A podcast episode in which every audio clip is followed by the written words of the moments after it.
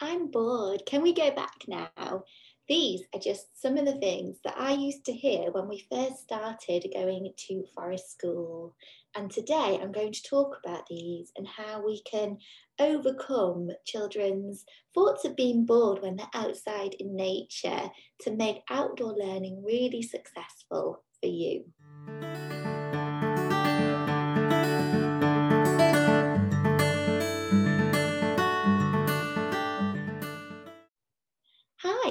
My name's Kimberly and I'm founder of Hygge in the Early Years, which is an international hub for supporting early years teaching, training and inspiration.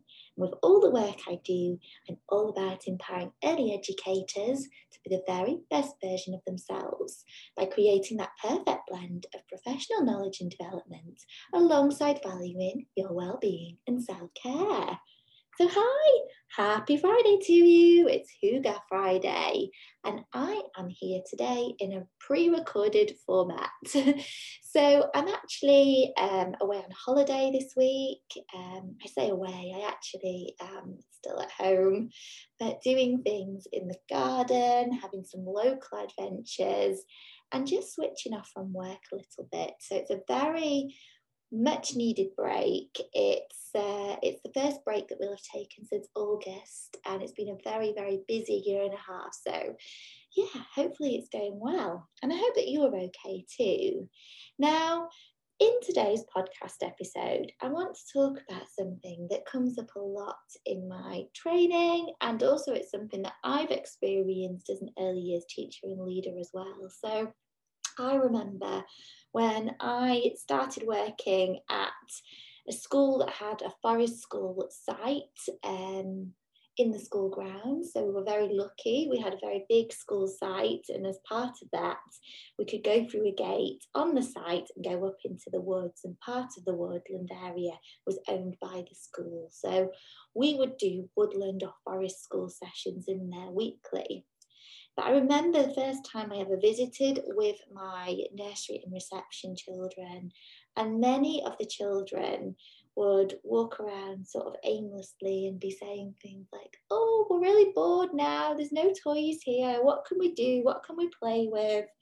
Um, when is it time to go back? And then we'd always have a few children that would be like, oh, Miss Smith, we need the toilet. When really, they probably didn't need the toilet, but it was an excuse to go back inside for them. So, what did we do about this? Because we wanted to use our woodland, wonderful woodland area throughout the year. And it was my plan to use it not just once a week, but make it as part of our provision daily. So we had some barriers really to overcome here, and I want to share these with you now and some of the things that we did that worked really, really well for you if you're feeling like maybe some of your children are showing the same kind of attitude. So the first thing that we did was we gradually increased our time outside in the woodland.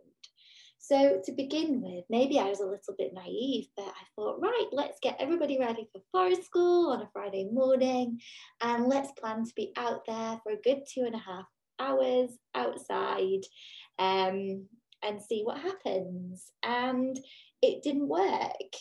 It didn't work because it was too new and the children didn't know what to do. They had no experience of this. So instead, we scaled it back and we gradually increased our time over a few weeks.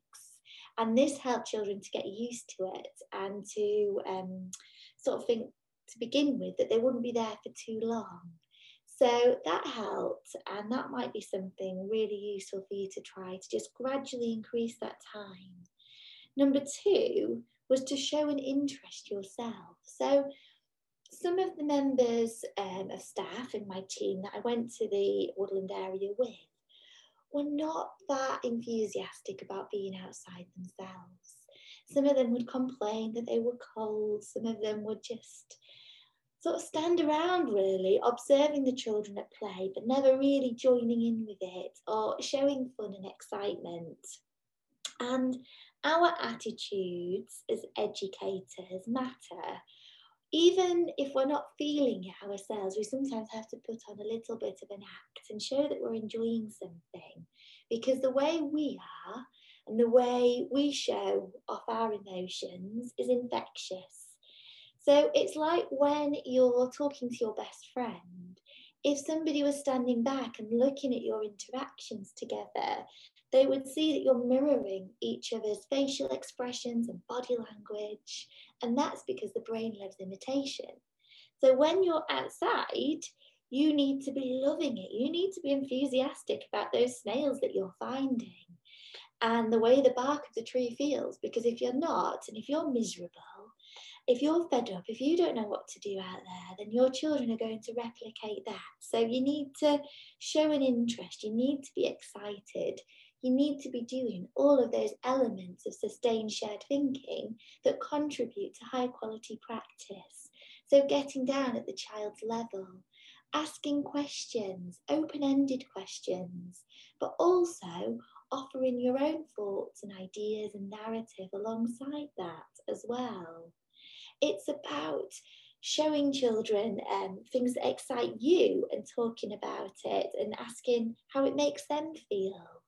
It's about bringing in stories that you may be told inside and bringing them out.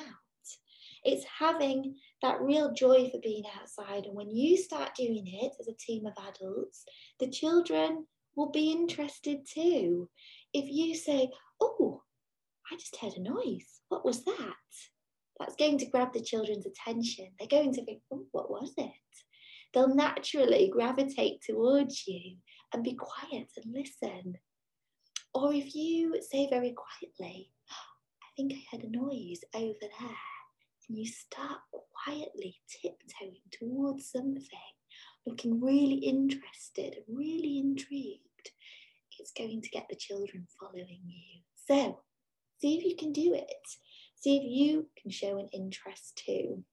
And it might be that you're feeling miserable about being outside. Maybe you don't enjoy being outside in all weathers. So start by thinking about what you're wearing and making sure that you've got suitable clothes on that's going to keep you dry and warm. Okay, next, number three is start with a hook. So let me tell you a little bit about how we used to organise our forest school sessions outside. We actually had a little puppet and he was our forest school elf and we would take him along to our forest school every time we went so that he could be part of our adventures. And he had a little diary so that at the end of the session we could write in it what we'd done together. And we also had a Polaroid camera so that we could take a few snaps in the forest and print these off instantly and stick them into the little journal diary book that we had for him. And then this acted as a really nice connection then between indoors and outdoors. And we'd make sure that the journal and diary were available while we were back in setting and in class so the children could look through it and think about the types of things we'd done each day or each week and be excited about what we would do next. So this was the start of it we, to make it exciting. We also like to sing a song when we were on the way to forest school, and this was just something that we made up ourselves. So it maybe went something like this We're on the way to forest school, we're on the way to forest school. I wonder what we'll see. I wonder what we'll see. And then I might say, James, what do you think we're going to see today? And we'd all just be like chanting it as we walked along. And again, we might have looked a little bit crazy, but it excited them. It made them think, oh, we're off on an adventure. Something good's going to happen today. And then when we got there, we sat in a little cleared area. We put down some um, tarpaulin or some picnic blankets to just sit on for a few minutes. And we would talk about the type of things that we might want to do while we're there that day we might even provide them with a little bit of a hook, something that would excite them and maybe get them thinking, um, I want to work here or I want to know more about this. So, for instance, one day we went to the forest and we discovered that there was a teddy bear stuck in a tree. His parachute that he had on his back had got caught. So that was a great spark of, oh, where's he come from? Where might he have been going? How can we get him down? And there were so many opportunities there for problem solving. Another um, open-ended hook that we used was just leaving some uh, crayons and some paper next to a tree and seeing how the children used it. And we did lots of bark rubbings and then we ended up writing letters to each other um, and sending these to imaginary characters that lived in the woodland area. So sometimes you might want to take a few props with you, um, but it gives the children that little bit of spark of excitement about what they could do there we did actually have um, a forest school backpack that we would take and it had a first aid kit in it but it also had things in it like clipboards with spotter sheets on it some watercolor paints, some binoculars um, some books about wildlife that we might see um, some string some uh, tape trying to think what else we had. But that's a good start, isn't it? And then the children could use these materials in their play. And we always took the same sort of things in the backpack. So the children become became sorry, really familiar with what it was that was in there and they could use it to plan their learning. A little bit like that continuous provision that we talk about lots inside. So there you go. There are my three ideas for helping children to not be bored when they're in nature. Um, so number one was gradually increase that time outside. Number two was to show an interest and an excitement yourself in being outdoors. And number three was to start with a hook each session, something that's going to spark their excitement. Okay, well, thank you so much for listening to today's episode. And if you found this useful, I would love to know. Send me a direct message.